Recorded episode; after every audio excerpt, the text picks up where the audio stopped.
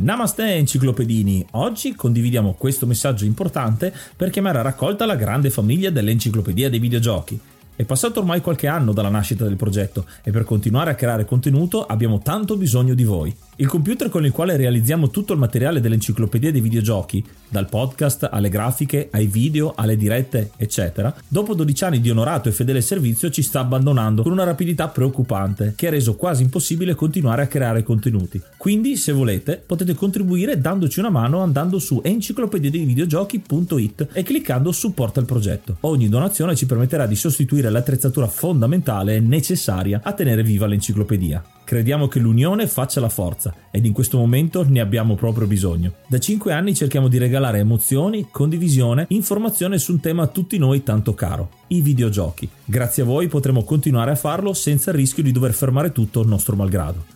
Grazie di cuore a tutti.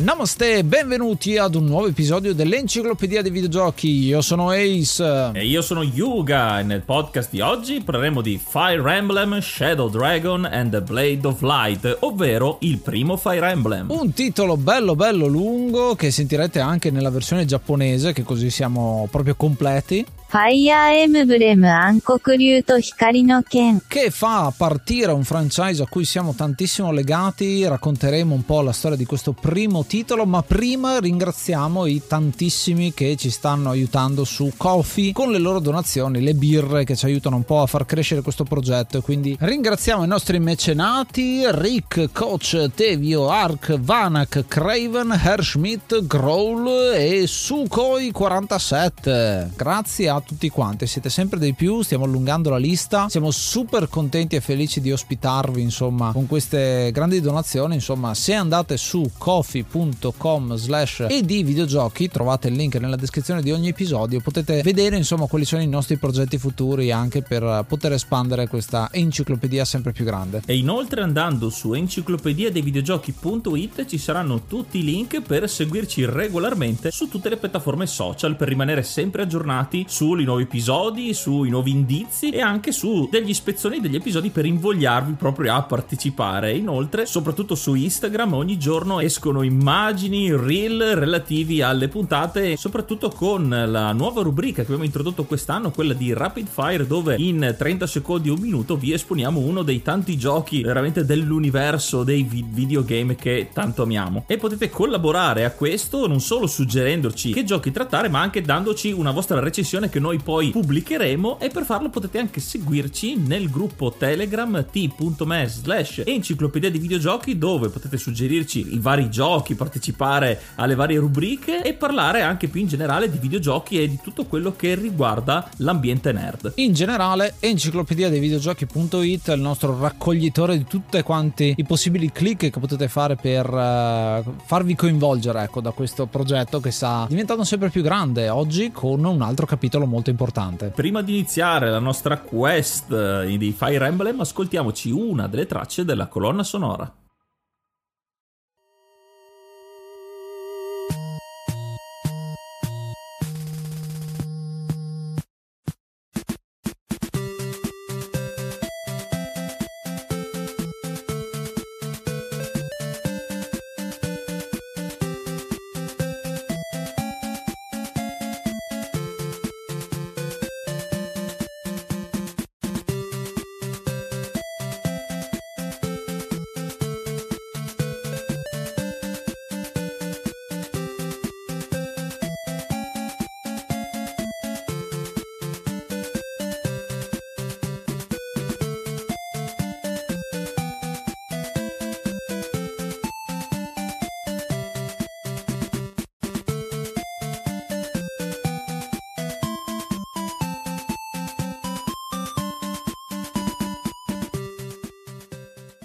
È iniziato maggio, quindi aggiorniamo l'elenco e ringraziamo l'hard mod Cry King e i normal mod Rick Hunter, Groll, Don Kazim, Lobby Frontali, D-Chan, Blackworm, Stonebringer, Baby Beats, Belzebrew, Pago, Strangia, Numbersoft, Sballu 17, LDS, Brontolo 220, Dexter, The Pixel Chips, Ing Bastard, Vito M85, Noobswick, Eppers, Vanax Abadium e Nikius 89. Se vuoi entrare anche tu nel gruppo dei mecenate vai su enciclopedia di videogiochi.it, clicca supporta il progetto e tramite la piattaforma piattaforma Coffee potrai avere accesso ai nostri video backstage, allo store e anche al feed podcast senza pubblicità.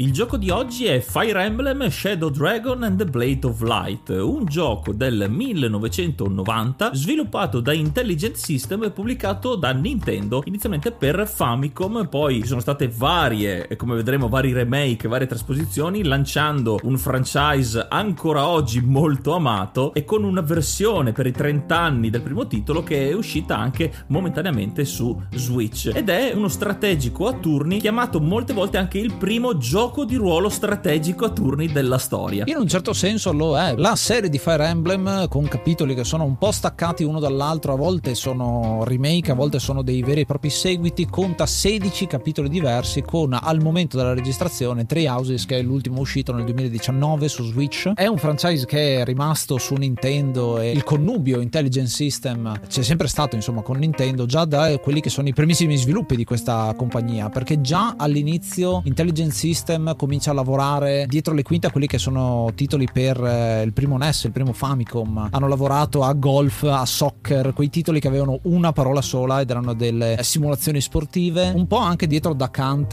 in parte, almeno questo è scritto sul loro sito, perché è ancora difficile definire chi ha lavorato effettivamente su alcuni dei titoli d'esordio. Ma poi Intelligent System si mette a sviluppare quello che è il primo titolo completamente loro, che è Famicom Wars, che noi conosciamo come Advance Wars, per i seguiti appunto che sono usciti a livello internazionale, ma il franchise nasce appunto su console Famicom con un titolo inizialmente lì e poi esce anche Super Famicom Wars su Super Nintendo, su Super Famicom appunto. Sono sempre titoli che rimangono in Giappone e che hanno solo delle traduzioni amatoriali. Fire Emblem è il primo tentativo di prendere questi elementi e fonderli con eh, qualcosa di più fantasy, ma soprattutto con il gioco di ruolo, gli RPG. Una cosa molto curiosa, proprio dal punto di partenza dello sviluppo di questo gioco, è che uno dei creatori, Shuzo Kaga, in realtà era partito con l'idea di fare un gioco non che sfondasse dal punto di vista commerciale, ma che facesse un gioco che fa parte della serie Dojin, ovvero di un gruppo ristretto di persone, una specie di gioco di nicchia. Lui era già partito inizialmente per fare questo tipo di gioco per soddisfazione personale, se vogliamo dirlo. Però dall'altra parte, vedendo chi ha aiutato a produrre questo gioco, vediamo Gunpei Yokoi, che è un pezzo grosso di Nintendo, e il suo nome è legato alla creazione del Game Boy stesso, è anche una serie famosissima, altrettanto famosa come Metroid. Questo dualismo dell'idea di partenza, ma con un team di tutto rispetto dietro alla creazione di questo gioco, in un certo senso era predestinato che diventasse in ogni caso famoso perché univa la passione a effettivamente la competenza tecnica. Dal punto di vista tecnico è anche un bel esercizio di stile perché è uno dei primi giochi che monta il chip chiamato MMC4 che viene sviluppato per Fire Emblem, Fire Emblem Gaiden e per lo stesso Famicom Wars dove non era stato raggiunto il potenziale massimo e con questo Fire Emblem cercano di implementare dentro tutto quello che possono un sistema tattico strategico con 25 missioni che sono abbastanza. Il gioco è difficile ma molto longevo anche tra una missione e l'altra. La cosa però che ha fatto impensierire un po' Kaga e i suoi è il fatto che non riuscivano a mettere tutto quanto. Alcune di quelle scene che volevano mettere per raccontare la storia all'interno del gioco non sono riusciti a farcela. Queste informazioni vengono fuori dal manuale che è uscito proprio per i 30 anni della serie in cui vedi dei concept backstage, delle scene che dovevano avvenire molto importanti che vengono semplicemente semplicemente ridotte a testo all'inizio di ogni missione. Questa difficoltà tecnica la rivedremo poi raccontando bene il gioco nel dettaglio. Anche solo il testo che viene inserito inizialmente nella versione giapponese di questo gioco è stata una grossa difficoltà e che in diverse interviste gli stessi sviluppatori hanno raccontato di aver lavorato fianco a fianco con il team tecnico di Nintendo per aggirare un po' le magagne, inventando proprio questo chip che sfruttava al massimo le possibilità del Famicom e quindi del NES. E dunque un altro esempio a rimarcare l'importanza che anche Nintendo stessa stessa dava a questo progetto. Credeva e ha creduto nella visione di Kaga che si discostava molto dai tattici perché tutto nasce da un pensiero che aveva, una mix tra i, gli strategici a turni e i giochi di ruolo, ragionando sulle parti che piacevano di meno, che erano meno enfatizzate di entrambi, voleva fare un mix in modo che risultasse appetibile da entrambi i generi. Infatti il suo pensiero era che nei giochi di ruolo, essendo concentrata l'attenzione su solo un protagonista e quindi il resto del party, il resto dei personaggi veniva lasciato in secondo piano, altrettanto negli strategici, in assenza di protagonista si usava spesso mandare al macello le truppe. Lui voleva fare in modo di caratterizzare e rendere importanti tutti gli elementi del party, dell'esercito che fanno parte di questo gioco in modo che non ci fosse un vero e proprio protagonista. Eh, come vedremo c'è effettivamente il nome del protagonista Mart, però per lui i protagonisti sono tutti. Voleva che ci si affezionasse a tutte le pedine in gioco in modo da avere un'esperienza più completa, dal non annoiarsi, dal dire ah vabbè ho perso questa unità, vabbè chi se ne frega. Un concetto molto interessante e unico al tempo perché con questo ha creato una tipologia di gioco nuovo. Con il famoso permadeath, quindi l'unità che ti muore a parte il protagonista te la perdi per tutto il resto della partita e hai pochissime opportunità proprio nel finale di recuperarle, ma veramente molto molto difficile farlo. Il permadeath diventa un elemento fondamentale di questa serie che lo distingue molto da quello che era Famicom Wars, appunto con le truppe che erano delle pedine vere e proprie. C'è sempre questo parallelismo con quelli che sono gli scacchi ed è appunto la differenza che può esserci tra dama e scacchi, dove la dama sono più o meno tutti uguali e non hanno la stessa importanza, mentre perdere un pezzo agli scacchi diventa molto più importante perché può cambiare le sorti della partita. Su questa cosa che ha detto Yuga del fatto che non c'è un vero e proprio protagonista, faccio un piccolo a parte. Parleremo anche di un altro gioco che non merita una puntata dedicata semplicemente perché lo vedo come un add-on di questo ed è molto sconosciuto, che è BS Fire Emblem, un titolo che si chiama Broadcast Satellite Fire Emblem e già qua i cultori insomma del sistema capiranno di cosa parlo, che è un titolo uscito nel 97, quindi stiamo parlando come se fosse Fire Emblem 5 e a volte era considerato appunto come un'entry vera e propria del franchise, però è un gioco uscito solamente su Satellaview che era un add-on, un pezzo di hardware da installare sul Super Famicom per poter ricevere internet e quindi scaricare il gioco. Il gioco è composto da quattro missioni ma è un po' un esperimento molto particolare perché ci sono delle cutscene a inizio e alla fine di ogni missione con voice acting, quindi è un misto tra vedere un anime però è un fotoromanzo, quindi solo con le immagini ferme e fare la missione che è a tempo. Questa cosa viene sottolineata il fatto che il protagonista non è unico perché il protagonista del gioco non c'è in questo gioco, ma nelle quattro missioni che sono uscite appunto in quattro settimane diverse e non è più disponibile a meno che non andate a emulare il gioco, tra l'altro tradotto in inglese anch'esso in modo che ti puoi recuperare tutto quanto, è una sorta di prequel in cui andiamo a interpretare i vari personaggi che nel corso della storia di Mart andremo poi a reincontrare. Quindi capiamo come sono finiti in quella location dove andiamo poi a incontrarli successivamente entreranno a far parte del nostro gruppo. Piloteremo Nina, che è una principessa tra l'altro che non possiamo utilizzare all'interno del gioco base, Ardin, che è un personaggio a cavallo che poi diventerà molto importante nella seconda parte del gioco, cioè Fire Emblem 3 sto parlando, non il gioco originale, e così via, insomma, tante piccole aggiunte che arricchiscono quello che è il parco storia del gioco, in cui seguiamo sì le vicende del protagonista Mart, ma in realtà la storia è del continente, di quello che sta succedendo a livello politico generale, un modo di raccontare la storia che sarà poi onnipresente in tutti i Fire Emblem, proprio un modo di raccontare storie. Un altro media che si aggiunge alla popolarità e un po' l'esportazione di questo titolo che ricordiamo per gran parte della sua carriera non è stato esportato all'estero, è stato prodotto prettamente giapponese e infatti poi anche grazie al cameo di due personaggi della saga come Marte e Roy all'interno di Super Smash Bros. la gente anche al di fuori dal Giappone ha cominciato a chiedersi chi fossero questi personaggi e che gioco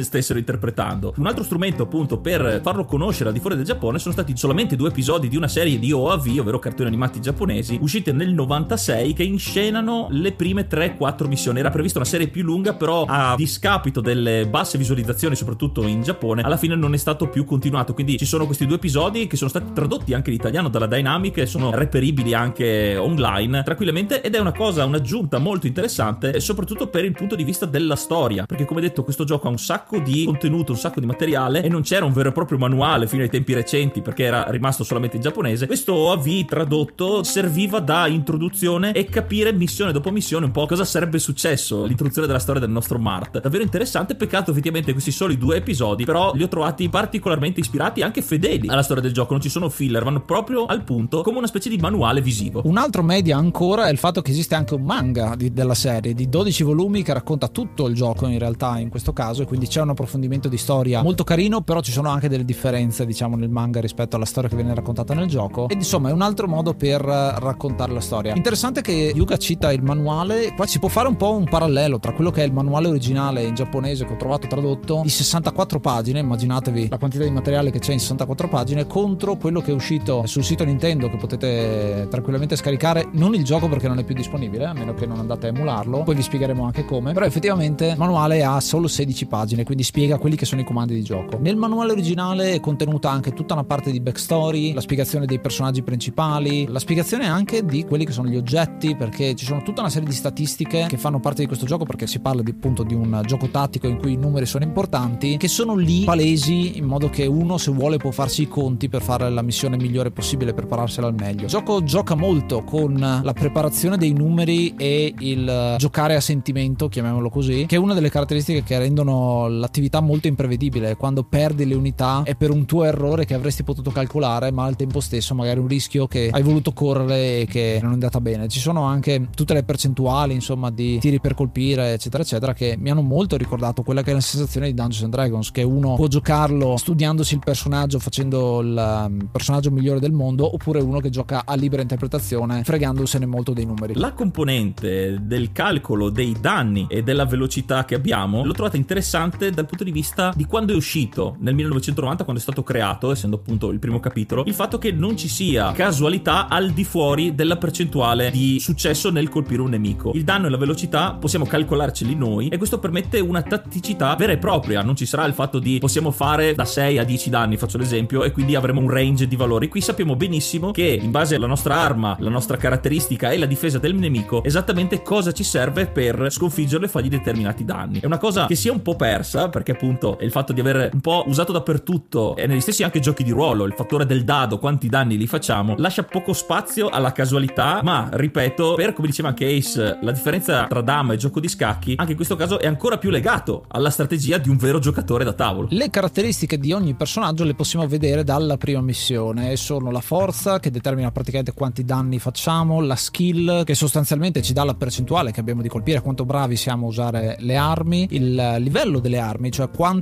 siamo bravi a usare armi con uh, difficoltà d'uso, quindi armi più pesanti ad esempio, e sarà una caratteristica abbastanza facile da livellare questa. Poi abbiamo la velocità che determina se possiamo attaccare due volte o meno, la fortuna che sostanzialmente è una delle pochissime cose che ci aiuta contro la magia, la difesa e quindi quanti danni possiamo subire prima di far scendere i nostri HP, la nostra salute, il movimento, cioè quante tessere possiamo muoverci e il fattore resistenza. Il fattore resistenza è a zero a tutti quanti con eh, probabilità di crescere a zero ed è un fattore che determina la difesa magica che possiamo alzare semplicemente con una magia particolare. Quindi è di base zero, quindi sembra non servire a niente, ma c'è una magia che permette di alzarlo per resistere a quel determinato tipo di colpi. In più ovviamente c'è l'esperienza che in questo titolo gioca un ruolo molto fondamentale e anche un approccio abbastanza diverso dal solito. Esattamente, l'esperienza in questo caso non viene data solamente alla, allo sconfiggere, al battere i nemici, ma anche solo nell'attaccare e sopravvivere ai colpi in alcune classi. Quindi un approccio molto particolare e anche in un certo senso verosimile, anche se molto buffo in alcuni frangenti. Quindi basterà fare un attacco a un nemico e anche se questo sopravviverà faremo comunque una percentuale di punti e guardando anche nelle statistiche delle stesse unità nemiche ci sarà sì il valore di esperienza che non sarà l'esperienza ovviamente del nemico, ma sarà l'esperienza che ci verrà garantita una volta sconfitta quell'unità. E quindi man mano che proseguiremo nell'avventura i nostri personaggi, le nostre unità faranno sempre più esperienza fino ad arrivare ai 100 punti che permetteranno di passare il livello. Questa quota è sempre fissa, quindi ogni 100 punti di esperienza il personaggio farà un livello e qui in controcorrente a quello che dicevo prima dal punto di vista del danno e della velocità che sono matematicamente fissi, in questo caso è casuale, non tanto il livello perché appunto sono 100 punti, ma i valori che verranno elevati per ogni personaggio. Potranno essere non solo multipli tra quelli disponibili, ma anche un numero variabile. Potranno essere aumentate anche solo una o due caratteristiche rispetto magari a 5-6 che può capitare nelle casualità più fortunate. Un aspetto che rende interessante dal punto di vista della giocabilità della partita in corso, perché ci obbliga poi a effettuare delle variazioni, dei cambiamenti nella nostra strategia in base a come verranno su i vari personaggi e varie classi, anche se in base alle classi specifiche vengono comunque predilette alcune caratteristiche. Dall'altra parte invece anche dal punto di vista della longevità, ogni partita è diversa perché i personaggi venendo su a caso si lasciano spazio a continui cambiamenti e vari approcci alle varie missioni. Sì, questa caratteristica nei Fire Emblem rimarrà quella dei growth rates, cioè ogni personaggio ha la sua percentuale percentuale per poter far crescere queste statistiche e diventerà molto particolare perché rende ogni run diversa, soprattutto nei giochi futuri della serie, perché qua le dinamiche sono ancora abbastanza rudimentali, rischi di avere un'unità che non si frega nessuno niente, ma magari becchi la run in cui quell'unità livella facilmente in poco tempo e diventa la tua preferita per poco. Ed è una questione proprio di affezione con il singolo personaggio che abbiamo già visto, ne abbiamo già parlato quando abbiamo parlato di XCOM, se vi ricordate, che è un altro strategico a turni dove ti affezioni alle unità, è una via di mezzo, diciamo, tra i due generi di cui abbiamo parlato prima. E qua Fire Emblem lo fa molto bene con eh, alcuni personaggi più votati alla difesa, altri alla velocità, altri che sono fortissimi sin da subito e non crescono mai perché sono già forti e forse non vale neanche la pena livellarli. Il tutto con questo 100 punti esperienza per i vari livelli, fino ad un massimo di 20, quindi ci sono tutta una serie di cap da raggiungere, di massimi da raggiungere. Particolarità è che, come ha introdotto Yuga già adesso, ci sono diverse tipologie di unità, alcune di esse possono arrivare fino al livello 20 e si fermano là, altre unità dal livello 10 al livello 20 possono promuovere, quindi cambiare la propria classe per diventarne una di livello più elevato, per fare altri 20 livelli, quindi per un totale se uno vuole sfruttare appieno tutto quanto di 40 livelli per queste unità. In questo gioco non vale la pena, diciamo, fermarsi ad avere le unità a livello 20 prima di livellarle, ma è una cosa abbastanza a progressione, quindi non c'è grinding da fare, anche perché appunto non ci sono battaglie casuali, le battaglie sono quelle 25 e quello è la quantità totale di esperienza che puoi trovare. Anche se ci sono degli spawn dopo un tot di turni, in realtà danno veramente poca esperienza. Però appunto il fatto di considerare l'unità forte come da usare di meno rispetto a unità più deboli, che però livellano meglio, è una delle grandi bilance da mettere in questo gioco, cioè rischio di più a usare unità più deboli perché così imparano meglio e diventano più forti nel corso del tempo. Già solo dal roster iniziale si vedono alcune di queste unità e poi pensate che è un roster molto ampio, stiamo parlando di 40 personaggi diversi che troviamo all'interno della vicenda e quindi possiamo veramente scegliere chi vogliamo. Alcuni sono più portati, alcuni sono meno portati ma magari vi piacciono di più perché hanno una faccia più carina. Quindi come potete sentire ci sono molti dualismi sul classico gioco di ruolo da tavolo come Dungeons and Dragons, il fatto di avere questa promozione un po' come sono le classi di prestigio, che ad esempio un guerriero può specializzarsi e quindi cambiare classe ripartendo dal primo livello e non solo, aggiungendo sempre la casualità anche se non l'ho trovato particolarmente fuorviante dal punto di vista strategico è la possibilità di fare danno critico. Abbiamo la caratteristica fortuna che aumenta questa percentuale, però noi sappiamo che di base fare molto danno e quello svia poco le nostre intenzioni. Quello che citava Ace, la bilancia, l'equilibrio di questo gioco. Pensiamo però che questo gioco, essendo il primo, non fa uso di una delle meccaniche che lo ha reso famoso, il cosiddetto triangolo delle armi, stile carta forbice sasso, dove le varie tipologie di classi sono più forti rispetto ad altre, ma più deboli rispetto ad altre ancora, che aumenta sì la difficoltà, se vogliamo dire, nella strategia e che però aggiungono un grado di sfida e soddisfazione. Il fatto che ci siano riusciti in questo primo capitolo senza usare questa meccanica e quindi non c'è grossa differenza su chi attacca chi, al di là di alcune informazioni che si trovano sia nelle caratteristiche del personaggio, ma anche dalle informazioni e gli indizi che si trovano all'interno delle varie missioni. Il fatto di aver bilanciato così bene e contando così tanti personaggi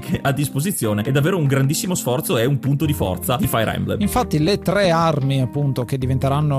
fondamentali per capire questo triangolo, che sono le spade, le lance e le asce, in questo titolo vengono suddivise perché le spade sono le più deboli ma le più precise e quindi solitamente sono quelle da scegliere in questo titolo, mentre le lance sono le più forti ma anche le più pesanti, quindi le più lente e le asce sono ancora una via di mezzo abbastanza forti ma sono meno precise. Quindi in ordine, diciamo come le ho dette, secondo me le spade sono migliori perché appunto danno il valore certo, soprattutto se fai un po' di matematica e di aritmetica semplice, insomma, per capire i danni che fai. Questa dinamica poi farà saltare fuori il triangolo delle armi a partire da Fire Emblem 4 che lo introdurrà per dare più varietà e quindi dare spazio anche alle altre tipologie di armi, anche restringendo alcune classi all'utilizzo solamente di queste due armi diverse, quindi le asce come appunto sono in questo gioco. Ad esempio ci sono altre classi che possono usare solo le lance, qui per fortuna no perché sarebbe stato abbastanza difficile utilizzarle, però insomma è un altro passo verso la varietà ancora di più. Stessa cosa ci sarà ad esempio col triangolo della magia, che in questo caso c'è un'unica unità che può usare magia d'attacco, cioè i maghi, che poi possono diventare dei bishop, quindi dei vescovi, mentre le magie di difesa sono i curati, quindi un'unica unità che si chiama curato nella, nella traduzione ufficiale, chiamiamolo così, che appunto hanno un sistema di livellamento molto particolare. Faccio una parte su questa cosa che ci sta, perché per livellare, come ha detto Yuga, bisogna far danno agli avversari. Faremo dell'esperienza in base a quanti danni facciamo e poi otteniamo l'esperienza totale se sconfiggiamo un determinato nemico. Ma i curati non possono attaccare gli altri, quindi come fanno esperienza? Prendendosi a schiacciate in faccia fondamentalmente. Ogni volta che resistono ad un attacco fanno l'esperienza come se avessero sconfitto l'unità avversaria. Questo è il eh, modo per far livellare le nostre unità di cura che sarà molto difficile da far livellare, infatti sono anche esse abbastanza in disparte. Poi sarà aggiunta appunto l'esperienza in base a quante volte utilizzano la propria asta, che sarà un altro modo insomma per eh, evolvere queste meccaniche che qui sono ancora abbastanza rudimentali. In questo caso calza a pennello il, il detto ciò che non mi uccide mi rende più forte, in questo caso letteralmente.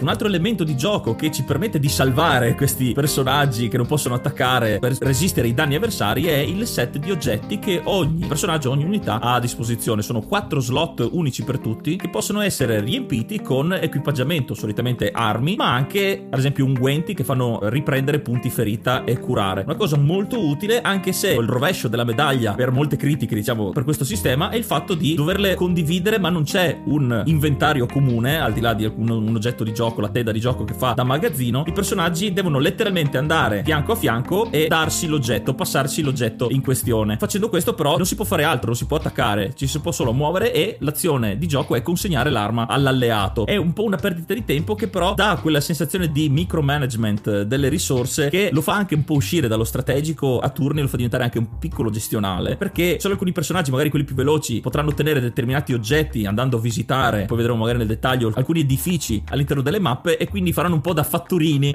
per andare a rifornire le varie truppe. È una cosa abbastanza simpatica e particolare per questo tipo di gioco, ma sempre facendo il parallelismo con i giochi di ruolo e anche proprio un certo realismo sul campo di battaglia, non è che tutti quanti si portano la sacca dove ci sono tutti gli oggetti di tutti, ma ovviamente bisogna portarli. Quindi questo piccolo occhiolino al realismo è appropriato anche se dal punto di vista di gameplay lo rallenta notevolmente. Insomma, come potete vedere è un gioco che se lo volete rigiocare veramente dovete mettervi d'impegno perché ci sono tantissime pecche dal punto di vista tecnico e dovete mettervela via. Ecco, ad esempio, uno dei miglioramenti della qualità della vita che ci saranno nei capitoli successivi è capire quanto ci possiamo muovere selezionando un'unità, mentre qui non c'è neanche quello, dobbiamo o ricordarci di quanto è il movimento di ciascuna unità oppure provare a muoversi in una determinata posizione fino a una casella. Quindi vedete che sono tutte quante è il primo esperimento questo, è un gioco che ha 30 anni e già urla a gran voce tanti miglioramenti che ci saranno in futuro. Non c'erano patch e quindi questo è il gioco. Se lo volete recuperare prima di passare alla parte spoiler dove racconteremo la storia, vi possiamo dire che era disponibile se ce l'avete su Switch, è stato disponibile purtroppo solo per tre mesi la versione appunto Switch con la traduzione ufficiale in inglese. Se invece volete la versione patchata in inglese, ci sono diverse traduzioni disponibili, basta cercarle insomma su Google e poi c'è una traduzione italiana che possiamo annunciare perché proprio oggi verrà pubblicata ufficialmente la traduzione italiana a cura mia e di Polynim, che è quello che ha fatto traduz- l'ultima traduzione in inglese. Abbiamo collaborato insomma per portare questo gioco in versione italiana. Sarà disponibile su romhacking.it. Metterò il link nella descrizione in modo che ve lo potete godere così.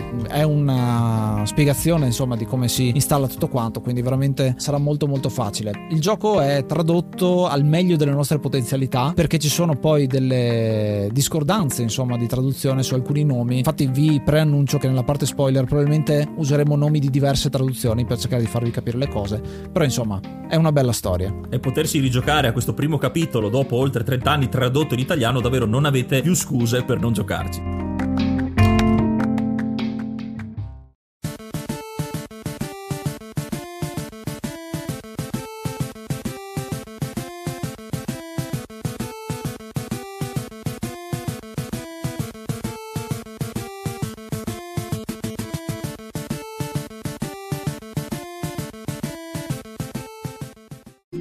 Ci stai seguendo da Apple Podcast? Ricordati di lasciarci una recensione e farci sapere che cosa ne pensi del nostro podcast.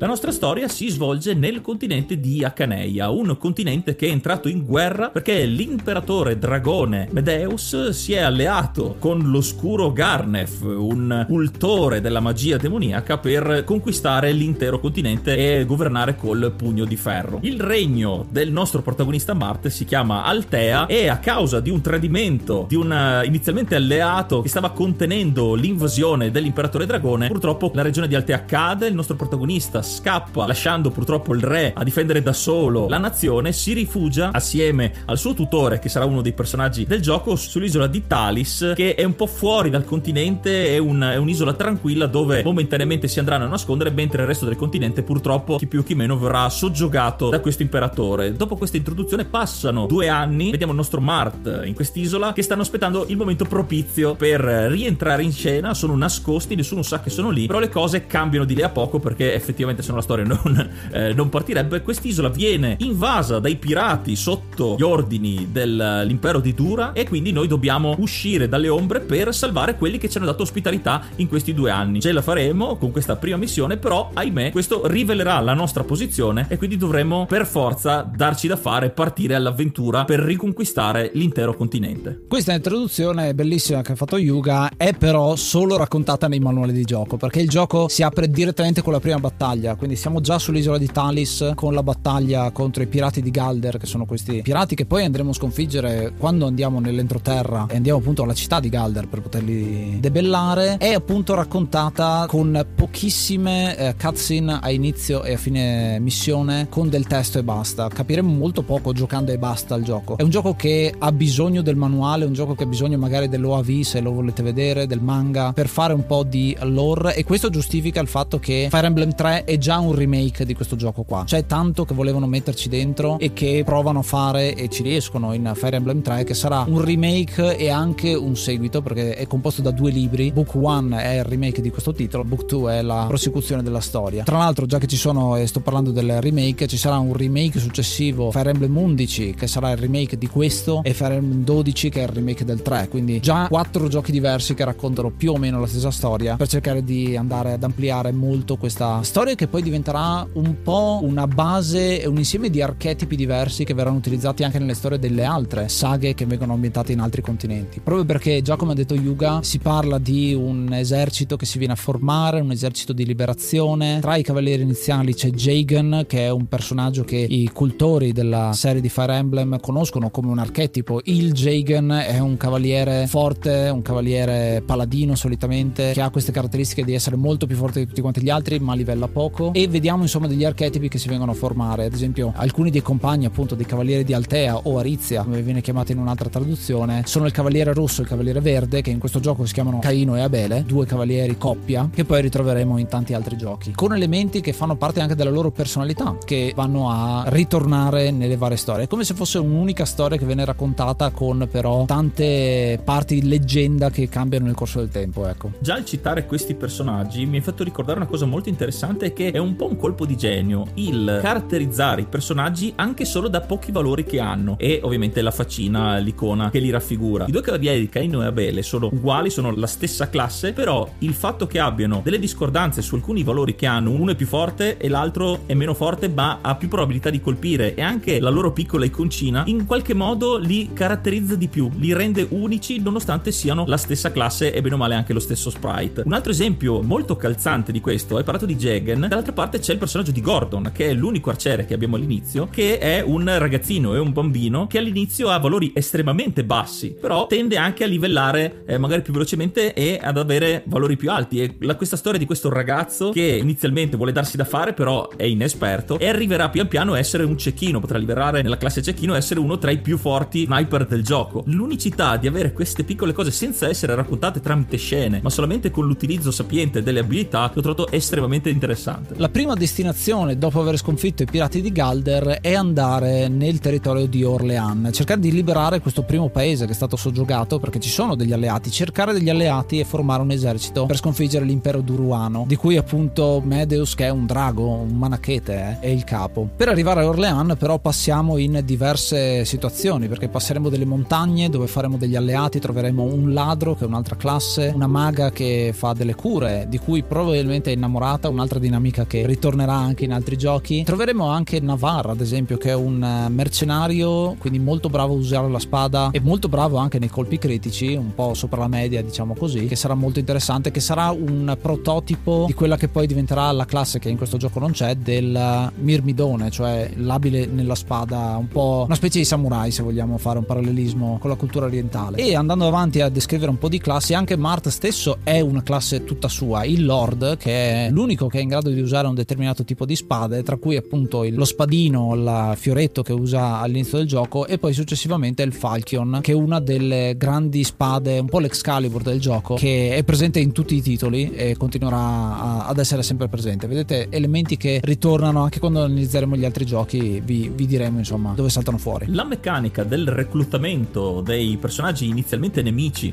o comunque neutri delle varie missioni è molto particolare. Il gioco ti dà già una mano perché selezionando le varie unità nemiche avranno come nome la loro classe. In alcuni casi invece saranno dei nomi propri e quindi sappiamo che quei personaggi sono particolari per la storia. Alcuni saranno sì generali nemici, ma alcuni, soprattutto nelle prime missioni, ci aiuteranno a capire che personaggio evitare di sconfiggere per primo. Molti non nascondono neanche la loro eh, intenzione di unirsi al nostro esercito perché ci verranno proprio incontro e partirà un mini dialogo testuale dove effettivamente si propongono come nuove reclute. Altri invece ci daranno dei piccoli indizi su che personaggio del nostro team portare nelle sue vicinanze per interagire con questo potenziale nuovo alleato. E anche qui una piccola gestione delle unità che molto spesso magari l'unità desiderata sarà dall'altra parte della mappa e dovremo temporeggiare in certo senso in modo da non uccidere questa unità, questo potenziale amico perché ricordiamo che in questo gioco c'è il permadeath, quindi una volta eliminata l'avremo persa per sempre. Solitamente sarà Shida a reclutare le unità avversarie e qua viene fuori un po' il suo animo gentile, il suo voler sempre aiutare gli altri, che vedremo molto spesso, appunto principessa che ci ha salvato, ci ha accolto all'inizio del gioco se interpretiamo Mart e che poi sarà molto importante. Lei è una cavaliere Pegaso, quindi vola ed è molto suscettibile agli arcieri, è una delle poche dinamiche che viene inserita all'interno di questo gioco, quindi praticamente riceve sempre dei critici dagli arcieri, però è anche molto mobile, quindi vedete come ogni unità abbia le sue caratteristiche positive e negative. Tutte queste caratteristiche, appunto, abbiamo parlato di Orlean, a Orlean verremo accolti anche da Ardin, che è un altro dei fantini molto forti nel gioco. Arriveremo fino dentro Orlean dove c'è la principessa di Acaneia o Arcanea viene chiamata a volte, che è il paese, è un regno che dà il nome all'intero continente. È un po' difficile da capire subito questa cosa, ma sostanzialmente il regno di Acaneia è un po' il cuore di tutto quanto il mondo, tutto il continente, quindi lei è come se fosse l'autorità suprema del mondo e lei sarà quella che ci consegnerà il Fire Emblem. Facendo un po' di backstory a questo punto e finalmente arriva dopo sei missioni di gioco. Il Fire Emblem che dà il titolo del gioco, l'emblema di fuoco, in questo titolo specifico è proprio uno scudo che viene dato a Mart.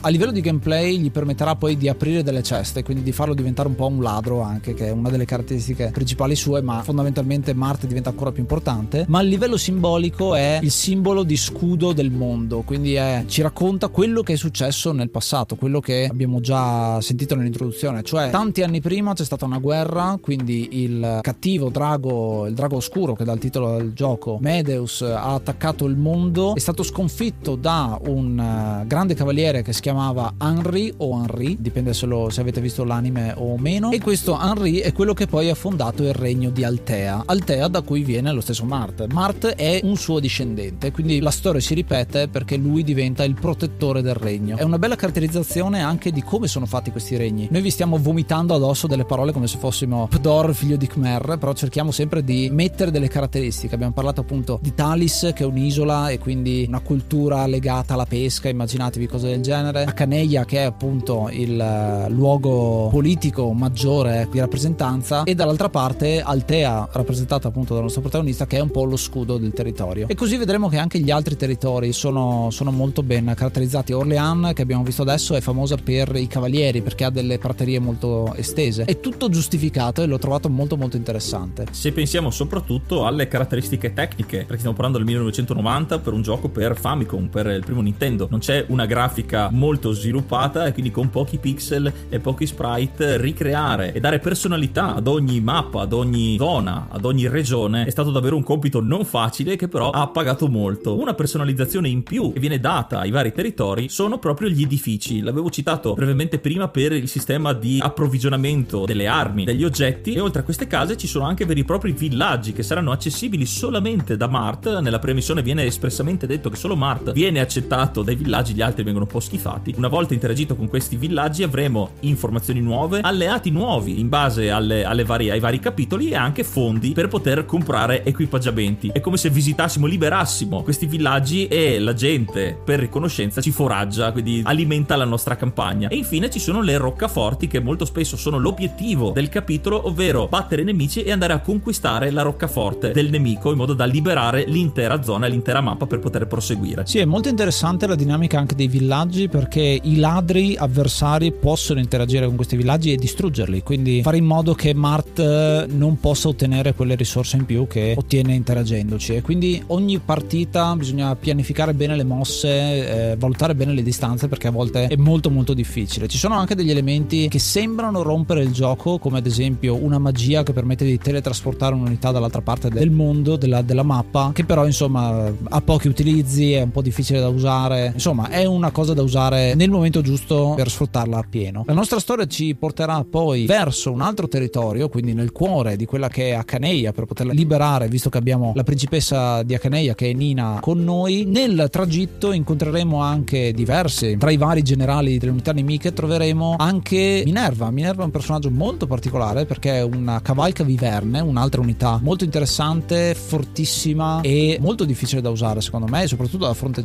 perché è appunto un'unità volante. Minerva è un alleato dei cattivi ma lo fa e scopriremo successivamente per una ragione specifica, cioè sua sorella Maria è tenuta in ostaggio e quindi noi da bravi liberatori faremo diverse missioni prima di arrivare fino alla, alla prigione insomma di questa Maria nella missione 10. Al momento in cui la libereremo Minerva cambierà schieramento e si alleerà con noi. Minerva è del paese di Macedonia, uno dei tanti paesi cattivi in questa guerra che sono alleati con le forze del male. Lei non è la eh, governatrice diciamo del posto ma è la principessa. Suo fratello sarà il capo e quindi una parte della missione successiva sarà andare contro la stessa Macedonia. Ma prima che abbiamo liberato, visto che abbiamo liberato Acaneia, cominceremo a dirigersi al prossimo paese perché ci stiamo lentamente muovendo sulla mappa verso ovest e quindi la prossima zona è Gra, una grande eh, sfida per eh, lo stesso Mart. Non sarà solamente una battaglia eh, molto tecnica dal punto di vista di gameplay, ma per il nostro protagonista soprattutto e per i primi che fanno parte della nostra spedizione, perché Gra non è altro che la regione che inizialmente nel primo attacco ha tradito Arizia e quindi ha fatto cadere, sono gli artefici della nostra fuga e della caduta del nostro regno. Quindi una battaglia molto sentita che ci porterà al limite, ma sconfiggendo infine Gra avremo accesso alle loro eh, armi di artiglieria che sono il loro punto forte e finalmente dopo una lunga battaglia estenuante riusciremo a liberare e riottenere il controllo della nostra amata città natale. Una grande soddisfazione e a questo punto si potrebbe anche dire vabbè abbiamo riconquistato quello che era nostro, abbiamo liberato gran parte del paese, potremmo anche fermarci ma ovviamente da grandi eroi quali siamo continuiamo nella nostra discesa di liberazione del continente e ci dirigeremo da uno dei grandi cattivi, uno dei grandi nemici del continente, ovvero Garnef, quel mago, quello stregone che tanto filo da torcere ci sta dando dall'inizio. Garnef è proprio quello che ha resuscitato Medeus e quindi è veramente un personaggio tosto, il pontefice oscuro come viene chiamato, che è il capo del paese di Kadein, il paese dei maghi. Tra l'altro noi abbiamo dei maghi che sono proprio di Kadein e che vogliono ri- liberare il proprio territorio. Interessante perché non ci viene tanto detto sì, ti aiuto perché così libero casa mia, ma l'esercito di liberazione è un esercito molto eterogeneo che basa i suoi principi un po' sui valori, sul valore della libertà, che è una cosa molto bella perché non c'è campanilismo, non c'è nulla di, di, di tutto ciò, ma proprio sul, sul, fatto che il mondo deve essere libero. Arriveremo in questa missione con, che è la missione 15, quindi siamo più o meno poco sopra la metà del gioco, con Garnef che però è imbattibile. Non possiamo sconfiggerlo letteralmente. Scopriremo che ha una magia particolare, una magia di difesa che evita che gli possiamo fare qualsiasi tipo di danno. A questo punto scopriremo, dopo aver finito la missione, perché a un certo punto andrà via e riusciremo comunque a proseguire, che bisogna fare una magia di contrasto, una magia che può essere solo creata da Goto o Gato, dipende dalla versione, che è un mago che è addirittura sopravvissuto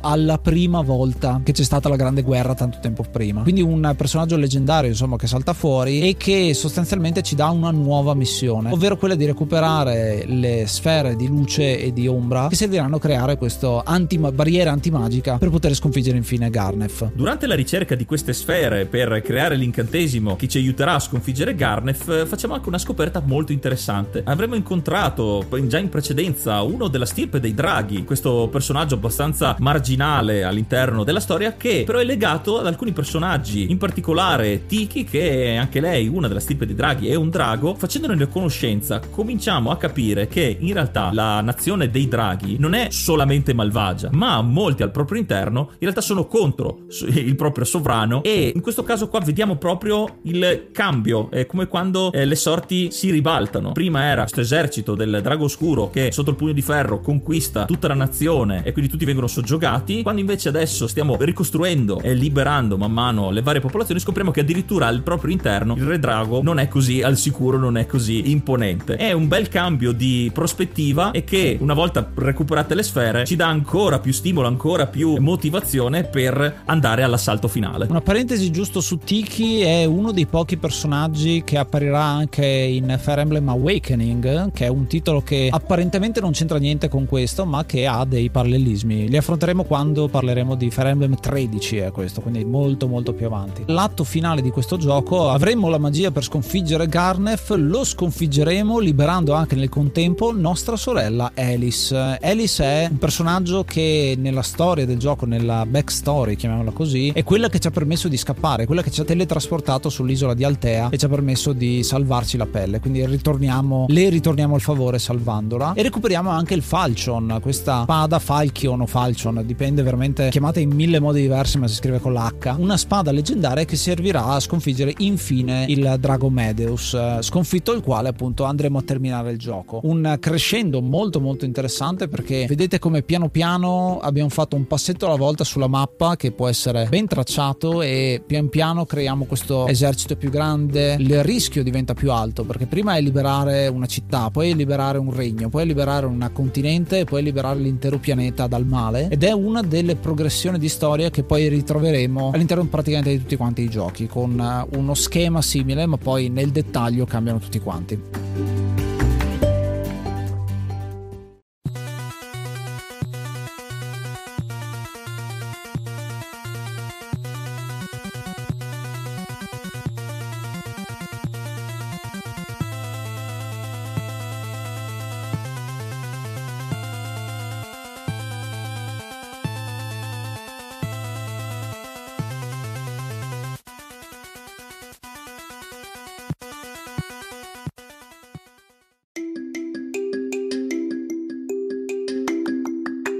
Questo era il primo Fire Emblem Shadow Dragon and the Blade of Light, un gioco che secondo me merita un 7, cioè una sufficienza e qualcosina di più. Diciamo 7 mutande, adesso vi spiego, perché Mart è un personaggio che è stato sempre rappresentato nel primo episodio come se non avesse i pantaloni, come se non avesse nulla sotto il vestito e magari ha un paio di mutande, speriamo, almeno quelle. È una cosa abbastanza buffa perché il suo design in realtà è ispirato a quelle che sono un po' le toghe, il vestiario è quello dell'antica Grecia per intenderci. E abbastanza particolare perché poi è stato rifatto nei vari capitoli successivi in altra maniera. E voi ovviamente e noi tutti ce lo ricordiamo per la sua inclusione in uh, Smash nella serie di Smash che è uno dei motivi per cui Fire Emblem è diventato un uh, successo internazionale. È un titolo che si merita un set dicevo perché grazie proprio a Fire Emblem 7 è diventato un uh, successo internazionale. E questo primo titolo diciamo che ha tante idee che cerca di spingere tantissimo al genere che non esiste ancora, quindi proprio di mettere giù le basi per crearlo e renderlo però con grosse, grosse difficoltà, insomma. Ci sono tantissime domande, tantissime soluzioni da trovare a quelli che sono i problemi che questo gioco causa. Uno su tutti ed è forse quello che me lo fa godere di meno, ma me l'ha fatto godere di più giocarlo in live e quindi raccontarlo mentre lo sto giocando è la lentezza del gioco, perché il gioco è tremendamente lento nel fare tutti quanti i comandi, la maniera in cui io vi consiglio di eh, giocarvelo è magari usare un emulatore e mettere mettere per due o, per due, o anche per tre può andare bene come velocità di gioco e mettervi a parte la colonna sonora che comunque è molto orecchiabile come avete sentito, un classico 8 bit ed è un altro di quei ritorni che ci sarà, il tema di Fire Emblem e vari temi di tutta quanta il gioco ritorneranno anche nei capitoli successivi che è un altro punto per dire Fire Emblem è un franchise con delle basi molto molto solide. E tu Yuga che cosa ne pensi? Io a questo primo Fire Emblem ho deciso di dargli un voto un po' particolare, voglio voglio dargli 7 traduzioni in italiano su 10 perché? E qua chiedo scusa per la marchetta o per l'autoreferenza. Perché è proprio grazie alla live che hai fatto e al lavoro che hai fatto che io ho recuperato questo primo gioco. Era una mia grossa mancanza dell'universo dei videogiochi e grazie proprio a questo e la traduzione in italiano che mi ha permesso di recuperarlo anche in maniera molto più accessibile me l'ha fatto apprezzare ancora di più. È uno stile di gioco particolare al quale non sono molto avvezzo anche se come ho detto anche nell'episodio dedicato la serie di Super Robot Wars mi piace molto proprio per la tematica. In questo caso Fire Emblem prende sì questo, anzi inventa questo tipo di giocabilità e di gameplay e lo unisce a un altro, eh, un'altra tematica che a me sta molto a cuore, quella del fantasy e del gioco di ruolo. Ho davvero apprezzato i piccoli accenni ma molto importanti nella, nella caratterizzazione dei personaggi con i mezzi a disposizione. Parliamo del 1990 e era in uscita il Super Nintendo, il Super Famicom, quindi era uno degli ultimi giochi prima che si cominciasse a sviluppare poi anche il resto dei titoli per la console di generazione successiva. È stata data grande enfasi a un sogno di uno sviluppatore, di un team di sviluppo che a suo modo è anche una storia a lieto fine, perché pensando che doveva essere un gioco per gusto, fatto di gusto dai, dai propri creatori, il fatto che Nintendo, come eh, dicevo anche all'inizio, abbia alimentato questo gioco senza sapere eh, il successo che avrebbe avuto e che ha ancora tutt'oggi ha davvero dell'incredibile. Se pensiamo anche al fatto che abbiano lavorato, come diciamo, a stretto contatto dal punto di vista hardware, proprio per permettere a Fire Emblem di avere più contenuto possibile. Ed è per questo che Fire Emblem è uno dei grandi giochi che escono nel 1990, che è un altro anno molto prolifico. Sono usciti infatti eh, altri giochi epocali come eh, il primo The Secret of Monkey Island o il primo Wing Commander, quindi un anno molto importante, magari non così ricco, ma importante dal punto di vista della tipologia dei giochi. È un gioco capostipite che fa ancora oggi la fortuna di questo tipo di gameplay molto particolare. E concludo elogiando nuovamente il connubio gioco di ruolo e gioco strategico, davvero un'idea molto riuscita. Consiglio vivamente, eh, un'ultima l'ultima cosa, eh, consiglio vivamente di recuperare i due episodi del cartone animato degli OAV giapponesi, come dicevo tradotti in italiano, perché danno una grossa mano anche a immedesimarsi nella storia, perché senza un manuale dedicato effettivamente il gioco non ti dà una grossa mano.